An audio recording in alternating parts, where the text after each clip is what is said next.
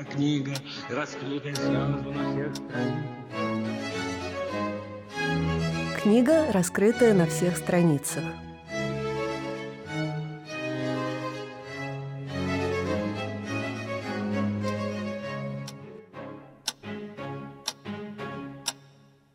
Здравствуйте, с вами Наташа Дельгяда, и это программа «Книга, раскрытая на всех страницах».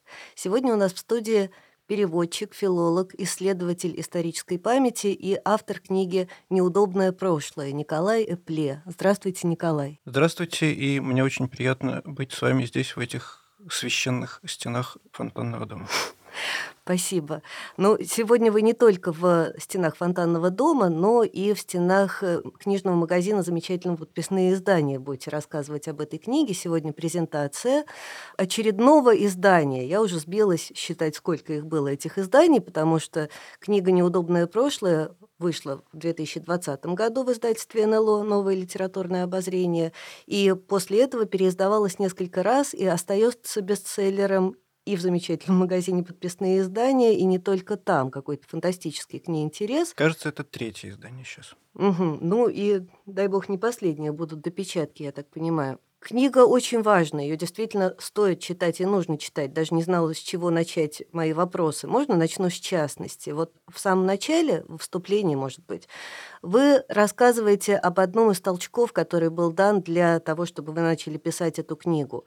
Там совершенно бытовая ситуация. Сидят люди за столом, люди одного вроде бы поколения, и люди, которые жили в одной стране, разговаривают о сталинском времени, о репрессиях, и здесь вы понимаете, что они говорят совершенно о разных странах, и что они как будто бы жили в абсолютно разных условиях, в абсолютно разных географических даже точках.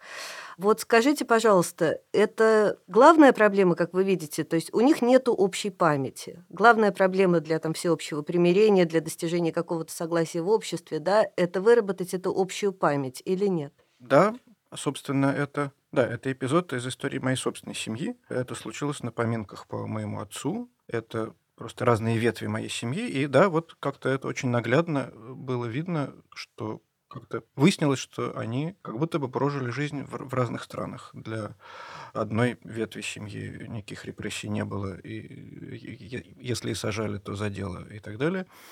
А для другой кого-то задело, кто-то чудом не пострадал от репрессий, но, в общем, для, для них репрессии были реальностью, реальностью каждодневной, в которой жили их родители и они сами. Это история про, да, про разделенную память, потому что, да, книжка не про историю, а про память. Да, это вот такая важная, важная разница, эти самые memory studies, к дисциплине, к которой, наверное, я имею а, отношение по факту написания этой книжки, они занимаются не историей, не фактами, а тем, как прошлое живет в настоящем. И вот значительная часть проблем, с которыми мы сталкиваемся в том, что касается памяти о советском прошлом и конкретно о преступлениях этого самого советского прошлого, о большом терроре, государственном терроре вообще, это то, что эта память разделенная. И действительно мы живем в пространстве, в котором часть нашего общества живет и хочет жить в одном представлении о прошлом, а другая часть в другом. И когда нет общей базы, вот международный опыт показывает, что это главная проблема. Труднее всего договориться о прошлом, когда вот эта реальность просто буквально двоится могут быть очень тяжелые болезненные споры, но они результативные, продуктивные, могут вести к примирению, могут и не вести, если удается договариваться о том, что вот некоторые факты все-таки были, и давайте говорить о том, как к ним относиться. Если есть возможность у нас в результате того, как этот разговор велся и ведется, есть возможность у значительной части общества просто закрывать на это глаза и говорить, что ничего не было, или, в общем, изгонять это из, из своей картины мира. И вот в такой ситуации договариваться особенно, особенно трудно. Книга состоит из трех частей. Анамнез, анализ и синтез третья называется. То есть вы начинаете, в общем, а нет, вы продолжаете анализом того, как эта общая память вырабатывалась в разных других странах. В общем, да, главным, на самом деле, толчком для меня при написании этой книжки было вот как-то сделать достоянием публичной дискуссии, потому что специалисты это все так или иначе знают. Опыт других стран, которые работали со своим собственным трудным прошлым. Потому что, ну, про советский государственный террор, про ГУЛАГ написано огромное количество литературы, трудно сказать что-то новое, и, в общем, правы те, которые говорят, что в каком-то смысле, да, сколько можно, все, все уже основное опубликовано. Действительно, очень много всего опубликовано. А вот представление о том, что не мы одни такие, и не у нас одних есть скелеты в шкафу, оно не очевидное, как ни странно. Есть как-то вот понятный всем и присутствующий в этом самом публичном дискурсе пример Германии, и, в общем, все. Но, во-первых, это пример, да, пример Германии как страны, которая вот покаялась в своем трудном прошлом, в этих 12 годах торжества нацизма. И этот пример, во-первых, довольно уникален в принципе, а во-вторых, он малопродуктивен для разговора о том, как нам быть с нашим прошлым, потому что ну, это немножечко работает как пример, когда Вася учится плохо, а Петя учится на пятерке. Посмотри, Вася, вот какой Петя молодец. Это обычно мало побуждает к какой-то продуктивной работе. А вот при этом поговорить о большом количестве стран, а в 20 веке через опыт диктатуры прошли десятки стран. И разбирательством своим такого рода прошлым все они так или иначе занимались. Это огромное количество важного опыта, который уже в значительной степени академически освоен. И вот как-то обогатить общественную дискуссию этими примерами мне казалось важным. Ну вот а, можно я И поэтому вторая, вторая часть, собственно, да, это пример вот шести стран, как, как там это было очевидный сразу вопрос, да, мне всегда казалось, что пример Германии, пример Советского Союза – это абсолютно беспрецедентные события по масштабу, по количеству жертв, по количеству нарушений закона и э, законности вообще, да. То есть э, преступления, их сложно, я понимаю, ранжировать, но все таки преступления в Аргентине или апартеид в ЮАР – это немножко другие масштабы. Это было важно. То есть получается, что мы как бы встраиваем, как мне казалось, абсолютно уникальные и беспрецедентные две ситуации в общий ряд ситуаций гораздо менее масштабных. Я согласен с э, оговоркой, что довольно трудно ранжировать угу. жертвы, да, во-первых. Во-вторых, невозможно говорить в каких-то абсолютных цифрах. А какая-нибудь нанкинская резня, когда японцы вырезали за там, несколько недель несколько сот тысяч э, китайцев. Да, это вот по концентрированности насилия, это, в общем, довольно беспрецедентная тоже вещь. Как это, как это ранжировать? Или геноцид в Руанде, или, в общем, те сотни тысяч жертв, разговоры о которых также затруднен, это жертвы китайского коммунистического режима. Да, мне кажется, этот разговор довольно бесперспективный о том, вот какие преступления первого ряда, какие второго, мне хотелось показать, так сказать, набросать географию в целом, то есть типологию. Поэтому я просто брал разные примеры, которые мне казались и важными, и описывающими картину в какой-то полноте. То есть опыт переживания, опыт покаяния, да, он не зависит, наверное, от, ну, по-вашему, да, получается, что не зависит от масштаба, и можно в любом случае найти какие-то, не то чтобы рецепты, но, может быть, механизмы создания этой общей памяти и искупления вины. Ну, от масштаба, конечно, зависит. Да, и, конечно, всегда, это тоже важная оговорка, история каждой страны, каждого общества, каждой национальной трагедии всегда уникальна. Но при этом, собственно, я не очень это понимал, когда начинал это описывать. Да, мне просто изначально хотелось вот описать несколько важных опытов. Но описывая это, я, в общем, понял, что, вообще говоря, существует типология, существуют какие-то вещи, при всей уникальности всех этих частных историй, есть какие-то сюжеты, которые можно, элементы этой работы с прошлым, которые можно называть вот какими-то универсальными инвариантами и в этом смысле этот опыт важен для и для нашей страны, и для любой для любого общества, которое эти вопросы для себя задает. Есть некоторые универсальные константы этого, этого процесса. А по какому принципу вы выбрали вот эти шесть стран, о которых идет речь в отдельных главках во второй части, анализ? Там, скажем, нету Италии. Значит, мне важно было показать именно разные, разные примеры. Это Германия, да, я сказал, что ее слишком много, но без Германии невозможно, потому что это, в общем, хрестоматийный пример. Кроме того, я старался сосредоточиться больше на проблемах, которые в Германии были. Не на германской работе с прошлым как опыте, как примере успеха. Это интереснее как пример трудностей. И, в общем, Германия, так сказать, европейскую тему за- закрывает. Есть еще Франция, довольно интересный, крайне интересный кейс, да, Италия. Но это, в общем, сравнительно хорошо известно. За Европу отвечает у меня немецкий кейс. Польша как пример посткоммунистической страны, в этом смысле близкой нам. Ну и, в принципе, очень много, очень много связей, очень много каких-то близких линий и сюжетов, и комплекс жертвы такой важный и во многом понятный нам. Поэтому Польша. ЮАР, Южная Африканская Республика, потому что тамошняя комиссия правды и примирения стала важнейшей моделью такого рода комиссий. А комиссии – это крайне важная институция, вообще я про это много в книге говорю. И тема прощения связана в, в этой литературе о работе с прошлым именно прежде всего с ЮАР. Далее это Аргентина, и Аргентина отвечает за латиноамериканские страны. Там это так называемые грязные, грязные войны. Это, в общем, и, и Бразилия, и вся Латинская Америка через похожие вещи проходила, и Аргентина просто такой яркий пример. Япония как пример страны азиатской, демонстрирующий, что это не только страны европейской или европейской культуры, если мы говорим о России, как о стране, которая значит, смотрит и на восток, и на запад, да, мы часто пытаемся о себе говорить как о какой-то специфической, не, не европейской культуре или отличающейся от европейских культур тем, что вот мы смотрим на восток тоже. А может показаться, что на востоке это все как-то совсем иначе, или этих проблем нет. Вот они тоже есть, и за это отвечает Япония. Я что-то забыл, кажется, вот. А, Испания. Испания, да, Испания это еще одна европейская страна, но она важна, потому что это пример именно разделенного, разделенного общества, общества, разделенного гражданской войной, долгой и довольно успешной диктатурой, которая подарила стране стабильность. И это крайне интересный пример попытки забыть и спокойно жить дальше. Это крайне любопытно и очень много можно увидеть важных параллелей с тем, как этот разговор происходит у нас. Поэтому Испания мне казалась отдельно важной. Вот, вот теперь шесть стран. А почему, говоря о Латинской Америке, вы берете Аргентину, а не Чили, Пиночет, то, что первое приходит в голову?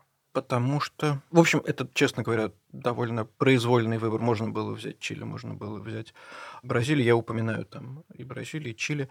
Но та литература, которую я нашел по Аргентине, мне показалась хорошо описывающей ситуацию, хорошо отвечающей на те вопросы, которые у исследователя возникают. Поэтому мне нравится аргентинское кино, которое я там упоминаю. Это какая-то важная часть в этой стране общественного, да, я общественного хотела раз, спросить раз, про кино и про литературу, но чуть позже, да, про фиксацию, собственно, общественной памяти. А еще по странам вы в качестве достаточно удачного примера берете ЮАР? Хороший вопрос. Если у меня получится написать следующую книжку, там я буду говорить как раз о, в большей степени о трудностях. И там будет как раз про ЮАР как проблематичный пример. Здесь мне было важно сказать об успехе этой модели, а она, безусловно, успешна в том смысле, что это страна, которая отчетливо стояла на грани гражданской войны, и благодаря вот этой модели, которую изобрели Нельсон Мандела и Леклерк, этой грани не перешагнули. И это, безусловно, успех. ЮАР – неблагополучная страна, и там в значительной степени присутствует, существует сейчас и неравенство и так далее, и так далее. Но я пишу об этом все это, оговариваю. Опять же, тут, мне кажется, важно смотреть трезвым взглядом да, на ситуацию. Это как в работе с такого рода прошлым трудно вообще говорить об успехах. Да? Это, ну, примерно, кажется, это есть даже в книжке, примерно как можно говорить об успехе с, в борьбе с там, раком. Да? Можно более или менее удачно отвоевывать у болезни, так сказать, пространство для жизни. Но это слишком тяжелая работа, и успехами можно считать вещи вполне, так сказать, локальные. Для ЮАР это, во-первых, успех, что страна не скатилась в настоящую гражданскую войну. Она, она скатилась, не скатилась в нищету. То неравенство, которое есть сейчас по оценкам экономистов, коренится прежде всего в институциональных проблемах, заложенных апартеидом. То есть до сих пор ЮАР пожинает плоды этого институционального неравенства, когда ну, там, черные лишены доступа к образованию и так далее, и так далее. То есть в той мере, в какой речь идет о том, что в экономике можно сделать сейчас, да, и процессы, которые были запущены после победы над апартеидом. Это, в общем, маленькие успехи. А проблемы, вот я еще раз говорю, это результат проблем, коренящихся в том прошлом, просто это такая очень долгая тень. Да? У Алей Дасман книжка знаменитая называется «Длинная тень прошлого». Эти вещи долго-долго отзываются. Но мне-то кажется, что там в процессе искупления преступлений были совершенно новые преступления. Может быть, я не права. Насилие, про это описывается в книжке. Под конец существования режима апартеида началось черное насилие ответное да, против белых. И число жертв этого насилия не меньше, чем число жертв апартеида. Но комиссия правды и примирения, которая работала в ЮАР, она э, работала с тем и с другим насилием как раз. Вот. А то, что происходило после, сейчас, ну, по европейским меркам уровень преступности в ЮАР высокий, но по африканским очень даже ничего. Угу. И, кроме того, да, важный показатель, что вот постоянно говорят, что из ЮАР есть массовый исход белых и так далее, но я, опять же, могу путаться в, в процентных пунктах, но порядок такой, что там, в соседних странах, в каком-нибудь Мозамбике, белых осталось полтора процента, а в ЮАР осталось там, 10. Все-таки это исход разных порядков. Прежде чем спросить вас про какой-то положительный опыт, который мы можем извлечь из опыта других стран, про уроки какие-то, которые мы можем найти для себя, я бы хотела еще один дурацкий вопрос задать. Вот вы пишете о том, что удалось вы не рассматриваете, насколько я понимаю, или я до этого не дочитала, страны, которые не каялись и не собираются каяться. Китай не собирается каяться в своих преступлениях. Турция, боже мой, геноцид армян, да никогда она его не признает, да? Как живут вот эти страны, которые ничего не собираются искупать, и с какими проблемами из-за этого они сталкиваются или не сталкиваются? Я упоминаю Китай в том смысле, что это пример не совсем относящийся к задаче, которую берет на себя книга. Да? Книга посвящена тому, как общество при смене режимов, да, при падении диктатур работают с их наследием. Строго говоря, в Китае смена режима не, не происходила. Просто такой разговор предполагает другую исследовательскую рамку. И есть очень интересный проект который занимается работой в Китае с китайским трудным прошлым. Я его упоминаю, но это исследовательский проект в Германии. Но Строго говоря, сознательно не берусь его рассматривать, потому что это не совсем, не совсем моя задача. Все-таки, ну, да, мы знаем, что важные условия какого-то внятного исследования, это определение исследовательской рамки. Да? Вот я ее для себя поставил такой. То с Турцией, да, это, конечно, проблематичный пример, но за такого рода проблематичные модели вполне у меня может отвечать Япония, в которой тоже да, шаг вперед, два шага назад, это колеблющаяся, колеблющаяся память. Поэтому нет, не то чтобы я ставил перед собой задачу брать какие-то успешные примеры. Просто мне хотелось брать примеры, на которых довольно понятна картинка. Да? С Турцией, да, нет, это крайне интересный разговор, но просто я его оставил вне поля, поля рассмотрения. Вот какие механизмы создания этой самой общей памяти могут существовать? Вы сказали недавно, что книг огромное количество издано о сталинских репрессиях. Ну, действительно, да? То есть во времена перестройки уже, мне кажется, все, кто хотел прочитать про это, все, кто интересовался, уже прочитали и все знают, да, и при этом не возникает какой-то общей картинки, при этом не возникает общей истории. Что, что здесь можно делать? Может быть, исходя из опыта других стран, может быть, у вас есть какой-то рецепт? Рецептом посвящена третья часть книжки, и я адресую слушателей к э, ней посмотреть. Мне кажется крайне важным и продуктивным пример работы комиссии правды и примирения – который, он просто опыт показывает, что вот если есть какой-то универсальный, какая-то универсальная модель, это скорее модель комиссии правды и примирения, модель компромисса, не модель вот такого Нюрнберга, когда все хорошие люди собираются и значит, расстреливают всех плохих людей, это скорее исключение. А в реальности речь всегда идет о каких-то компромиссах, не чистых примерах, каких-то договоренностях, договорных процессах. И важные условия успешности этого процесса – это а. Участие и воля государства в процессе, политической воли этот разговор вести всерьез. Б. Публикация основных фактов, то есть доведение основных фактов о произошедшем до сведения общественности в рамках такой общественной кампании. То есть не то, что опубликовать в доступных для желающих ученых книжках значит, число жертв, а вот сделать некоторые задачи общенациональной дискуссии, чтобы прозвучало на всю страну как минимум число жертв, чтобы, ну, среди, там есть целый набор пунктов и тезисов, по которым необходимо договориться, но вот самый явный пункт – это все комиссии правды и примирения всегда начинают с того, что публикуют число жертв, и это число жертв оказывается, так сказать, результатом некоторого национального консенсуса. То есть эти цифры предъявляют обществу, просят общество внимательно на них посмотреть и сказать, что вот как бы вы видите, да, да. И многие говорят о том, что даже это очень ярко написано на примере той же Аргентины, когда, в общем, все примерно представляли себе, что происходило, и даже, в общем, все, кто интересовался, могли знать, сколько людей погибло. Но когда эти цифры прозвучали публично, это знание, будучи публично предъявленным в рамках вот такой общенациональной, если угодно, пиар-компании, это знание приобретает иное качество. Оно оказывается вот проговоренным в масштабах, в масштабах страны. И то, что у нас до сих пор, спустя столько десятков лет, все сетевые споры застревают на подсчете жертв, и люди не могут договориться даже о порядке, хотя эти цифры есть, они известны. Это как раз очень важное свидетельство и лакмусовая бумажка того, насколько у нас этот процесс проведен косметически, не всерьез. Угу. То есть литература, кино, может быть, в которых фиксируется вот эта история. Да, ну вот не так важно. Есть, есть социологи, которые сформулировали такую теорию культурной травмы да, что далеко не каждая национальная трагедия оказывается исторической травмой.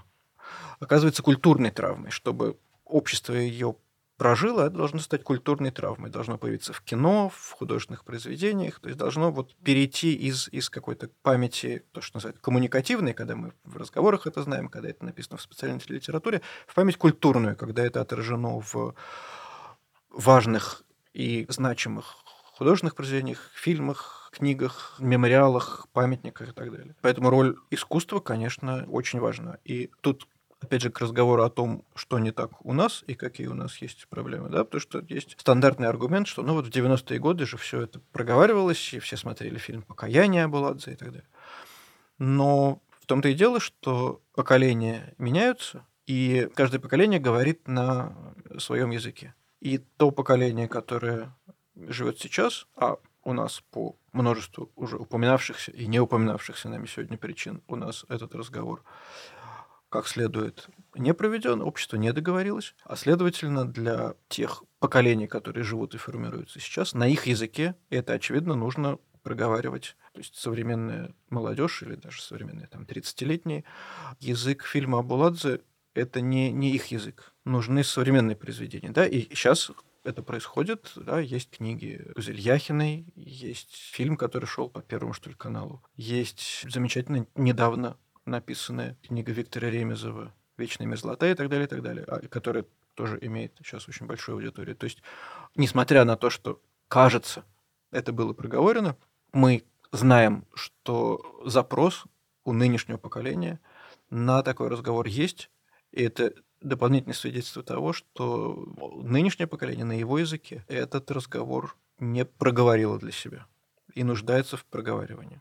Ну, все очень часто вспоминают покаяние, а вообще во время перестройки какие еще были фильмы, так или иначе связанные со сталинскими репрессиями? То есть на, в массовом искусстве, в массовой культуре, мне кажется, не так, чтобы это было зафиксировано и тогда, а не то, что сейчас. А, нет, тогда просто действительно было все толстые журналы, это называют второй, второй оттепелью, да, тиражи толстых журналов невероятно да, литература, выросли. Печати, да белые одежды, довольно хороший Я фильм. тоже его вспоминаю. То есть это было скорее в публицистике, активно Журналы шел, и газеты разговор, выходили да. миллионными да. тиражами. Мне просто кажется, что вот в самом массовом искусстве, в кино, фактически не было зафиксировано, ну, кроме белых одежд. Ну, покаяние белой одежды, да. Да.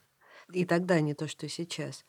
То есть э, вы видите, как ну, один таких из... больших явлений всегда немного. То есть достаточно, достаточно, может быть, одного-двух хороших фильмов, чтобы нацию перевернуть пример этого американского фильма «Холокост», да, который помог германскому обществу перейти психологический порог. Это был именно американский фильм «Холокост» в 1978 году. Совсем не обязательно, чтобы таких культурных явлений было много, важен, важен масштаб, и тоже покаяние было, безусловно, явление огромного масштаба. А школьная программа важна? Конечно, и когда мы говорим о необходимости превращения ГУЛАГа в культурную травму, да, это касается не только необходимости создания живых работающих мемориалов, культурных текстов и так далее, но это и, конечно, включение должным образом описанного этого феномена в э, учебную программу. И, кстати говоря, у нас сейчас в российских учебниках истории ГУЛАГ довольно неплохо описан. Просто это отдельный, отдельный вопрос к тем, кто знает, как устроен образовательный процесс. Учителя – люди довольно чуткие к политической атмосфере. И люди часто зависимые и так далее. Мы знаем, как у нас учителя участвуют в организации голосования на выборах и так далее. Да, это довольно зависимые и напуганные люди. Поэтому даже несмотря на то, что в учебниках у нас все, что нужно написано, это так устроено, что учителя об этом не рассказывают. То есть, да, это пример того, что это довольно непросто и неочевидно чинится. Да, это сложная вещь. В учебниках все есть, учебники хорошие, правда. А вот это не помогает. Ну, где-то вы пишете про то, что у нас нет как бы какой-то четкой идеологии, собственно, о каких э, преступлениях мы говорим, там, начиная с гражданской войны, красные и белые и большевики, или только о сталинских преступлениях, то есть какую, собственно, травму изживаем. Учителя чувствуют, улавливают из воздуха, что вот о государственных преступлениях говорить нужно осторожно. Сейчас не такое время, как, как у нас раньше говорили, и говорят опять. Поэтому об этом говорить избегают. Вот о немецких государственных преступлениях, значит, вы говорите, что опыт важный, но это не пример какой-то положительный, это вообще не пример, на который нужно ориентироваться. А какие там были трудности и что не получилось? Нет-нет, это пример важный, и на него важно ориентироваться. Просто пример успеха может демотивировать и вгонять в депрессию. Потому что, ну, глядя на Германию, хочется сказать, и обычно говорится, что, ну, точно, у нас же, как Германия, точно никогда не может быть, и что уж, тут все всегда будет плохо, бесполезно, а что уж говорить. Вот, можно смотреть, например, Германии по-другому. Например, говорить о том, что там этот самый Нюрнберг и денацификация, который часто абстрактно описывается как вот успешное институциональное такое наказание зла, это же справедливость. Нюрнберг и денацификация на самом деле отпугнули немецкое общество от этой работы. И несколько десятилетий разговор буксовал, и Германия должна была, так сказать, залезать эти раны, чтобы оказаться готовой сама говорить о своей ответственности. Не быть заставляемой говорить об этом силой а говорить сама. А такой процесс всегда может быть здоровым, только если он идет изнутри. И важно помнить, и это не демотивирует как раз, а может мотивировать, что вообще говоря, чтобы Германия начала каяться, я сейчас делаю руками кавычки, потому что слово каяться вообще довольно, довольно проблематичное, но это такой такой концепт, что Германия покаялась. Ну, платила а, репарации Израиль. Ну, да, чтобы, чтобы начался вот этот процесс да. принятия ответственности. Я предпочитаю говорить об этом, угу. в таких терминах. А, должно было пройти несколько десятков лет. И всерьез это начало становиться мейнстримом только в 80-е годы.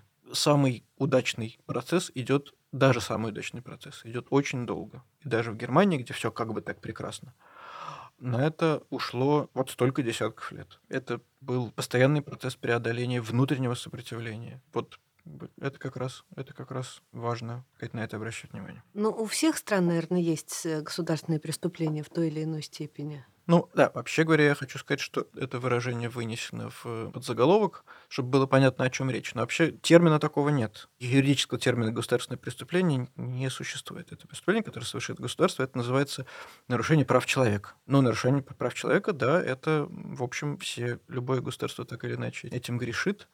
Другое дело, что не везде это приобретало такой массовый характер, когда собственных граждан уничтожили миллионами, но, но вот, в вот принципе, да, ничего... собственных граждан-то угу. я хотела сказать, принципе, что ничего, ваши ничего два положительных, в этом нет. Ваши два положительных, условно, примера – это Америка и индейцы, и это Правильно я понимаю, да? И Нет, это я Америки... Британия и колония. Ну, где-то вскользь вы Америки об этом не, говорите. не касаюсь. Нет, я просто в числе многочисленных разных примеров я, я это упоминаю. Нет, я не думаю, что Америка и индейцы это хороший пример. Нет, там просто упоминается, что были извинения. Ага. Вот. Нет, я это не упоминаю как хорошие примеры. Просто я подумала, что вот э, эти оба примера, они как раз связаны с тем, что это были, в общем, условно не собственные граждане. То есть, ну, граждане колоний. Или индейцы, которые там изначально здесь жили, но пока еще не граждане Америки, да? То есть, Да-да-да, когда нет, речь тут- идет о насилии по, по отношению к кому-то другому, не по отношению к собственным гражданам, здесь как-то легче Ну, все происходит.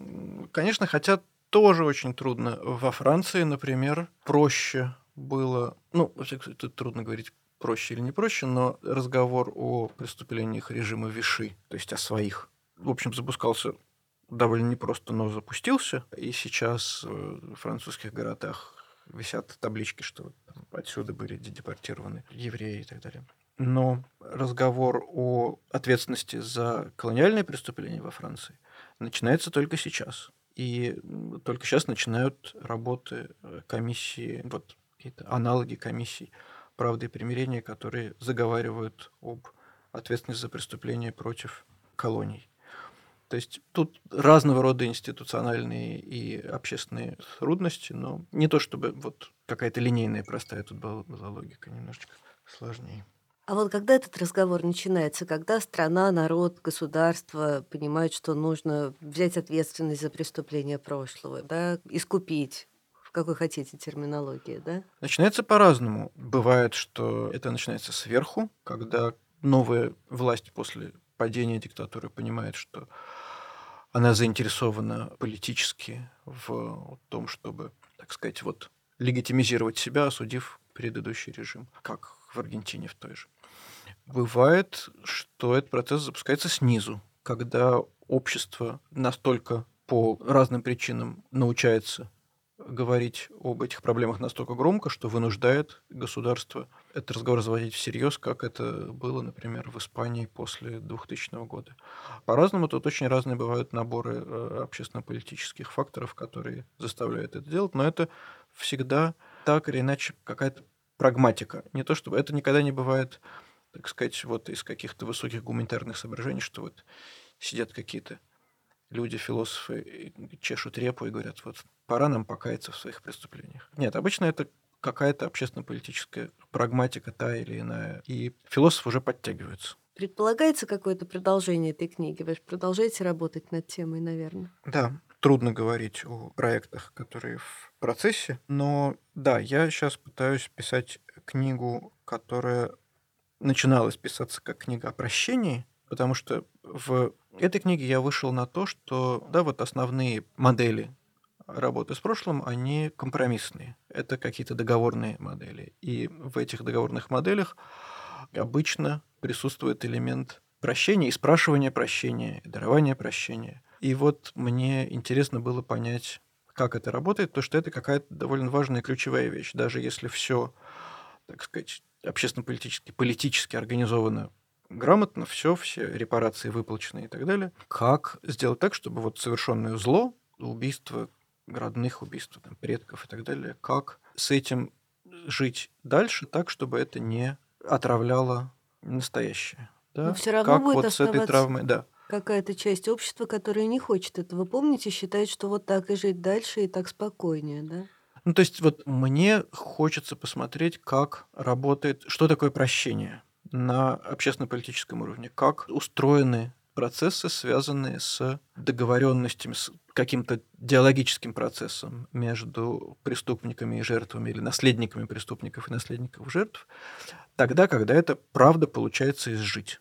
Да? Вот как устроена ситуация, когда зло получается изжить, потому что любое, любое общество благополучно могут жить, только если они, так сказать, вот преодолевают это разделение в себе. Бывает ли по-настоящему такое преодоление? И в процессе я, в общем, стал понимать, что прощение – это тема довольно проблематичная, и в итоге, кажется, эта книжка о как раз о проблемах достижения прощения и о том, как выстраиваются процессы, скорее, примирения в обществах и прощение там рассматривается как один из ключевых механизмов с его плюсами и минусами. Так сказать, техника безопасности обращения с, с прощением в общественно-политическом поле. Спасибо. Ну, я представила вас вначале как филолога и ничего не успела спросить про вашу филологическую деятельность. Вы же еще переводили Честертона и не только, да? С английского вы переводите? Я по образованию античник. Я даже что-то переводил с древнегреческого и с латыни. Но в основном, да, я переводил, перевожу с английского. И важнее всего, наверное, для меня переводы филологических э, работ Клайва Стейплза Льюиса, который известен как автор «Хроник Нарнии», друг Толкина и так далее. Он был филологом первого ряда в свое время – и вот «Толстый том» вместе с Натальей Леонидовной Трауберг, покойной, мы перевели, он вышел и даже продается двумя изданиями. А кроме того, я прорекламирую, что на будущий год, наверное, уже выйдет не переводившийся никогда на русский язык трактат кардинала Ньюмана о развитии христианского вероучения. Это английское богословие середины второй половины XIX века. Это такой богословский труд, английский тоже первого ряда, который странным образом по-русски никогда не выходил, а должен, конечно, по-русски существовать. Вот ну, будем надеяться, выйдет, что мы о нем надеюсь. поговорим. Э, как-то связана ваша деятельность филологическая и историческая, вот исследование памяти и переводы Честертона, Льюиса? Ну, скорее я бы говорил о том, что у меня две, две профессии. Как есть вот человек, которого зовут Павел Полян и Павел Нерлер. Вот угу. в одной своей ипостаси он занимается Мандельштамом, в другой – сталинскими депортациями. При этом это один и тот же человек. Вот у меня тоже есть два, две ипостаси, но они в одном случае соединились, потому что я перевел в прошлом году вышла книга «Покорение постпамяти» Марианы Хирш. Это важная книга про работу с как раз исторической травмой, о том, как травма передается детям жертв Холокоста. Покорение постпамяти Марианны Хирш, я был ее переводчиком. Спасибо большое. С нами был Николай Эпле, исследователь исторической памяти, филолог, автор книги «Неудобное прошлое». Еще не сказала, что эта книга год назад получила премию «Просветитель». Спасибо большое, Николай. Приходите еще. Спасибо вам.